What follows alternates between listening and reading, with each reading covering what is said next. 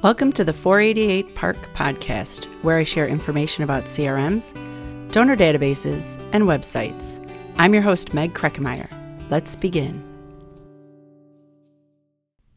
So far, all of my podcast episodes have been about donor databases and CRMs. Today, I'm going to shift to another one of my business offerings website development. Often, potential clients ask me for examples of websites I've built for other organizations to better understand my design style. While it's nice to see what the completed websites look like, I do not have a design style that I direct my clients to use. Instead, I consider my clients' needs, goals, target audience, and the organization's stories and outcomes to create a website that includes their vision and preferences and speaks to their ideal customers. At the beginning of the process, I provide a questionnaire to my clients to learn more about their business or nonprofit. The questionnaire covers things like who is their ideal customer, or client, or donor? What is their elevator speech? That is, how do they quickly explain their business to other people? What is their niche or expertise, and why is it important? What are some of the keywords to describe their business? What do they want their website to convey? These questions lead to more conversations and brainstorming about the businesses or nonprofits' goals, how they acquire their customers, clients, or donors, as well as details about their competitors and any issues they want to address. For example, maybe there's a disconnect between who they think their ideal customer is and who is actually engaging with them. We will discuss how their customers or clients find them, and whether or not they make a habit to ask those individuals how they found them. And we will discuss marketing outreach and social media.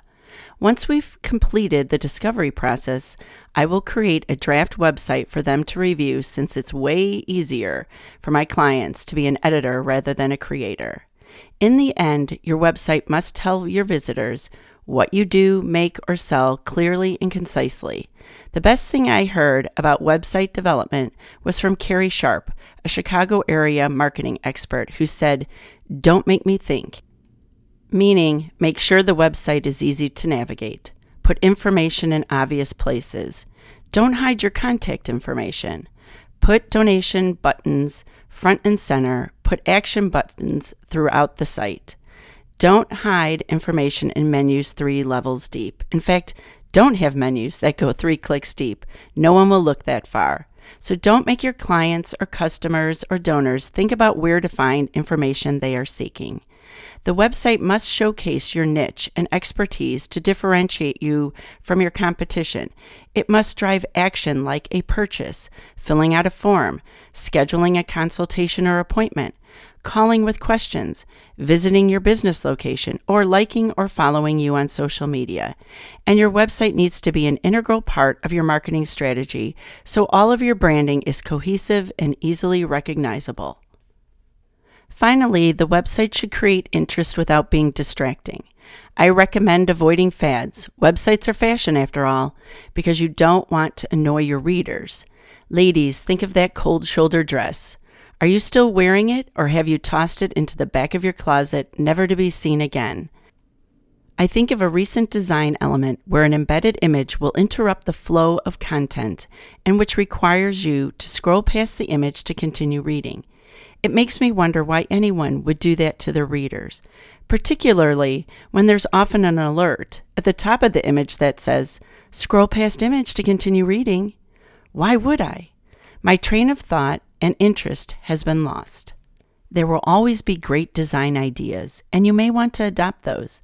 You just want to be sure the flow of your site suits your customers, clients, or donors. One other thing to consider is that it's important not to confuse outdated with unfussy. Unfussy and restrained isn't bad if your business is serious, like finance, law, insurance, or another fiduciary related business. I know I don't want my lawyer or financial advisor to be flashy. Now let's talk about cost. Many of my potential clients worry that it will cost a lot and take forever to build or refresh a website. If you're a small business owner, you know who your ideal customer is. And if you've been in business for a while, you also know how to speak to potential customers about your products and services. So, why should building a website cost a lot, or take a ton of time. It shouldn't. As far as cost, I can build most sites for 1,500 to $2,000, depending on how many iterations and conversations we go through before settling on a final design. The cost will also go up if it's a more complex website, like a transactional website or one that has integrations with other systems. The cost includes a manual, so you can update language, menus, and products without having to rely on me.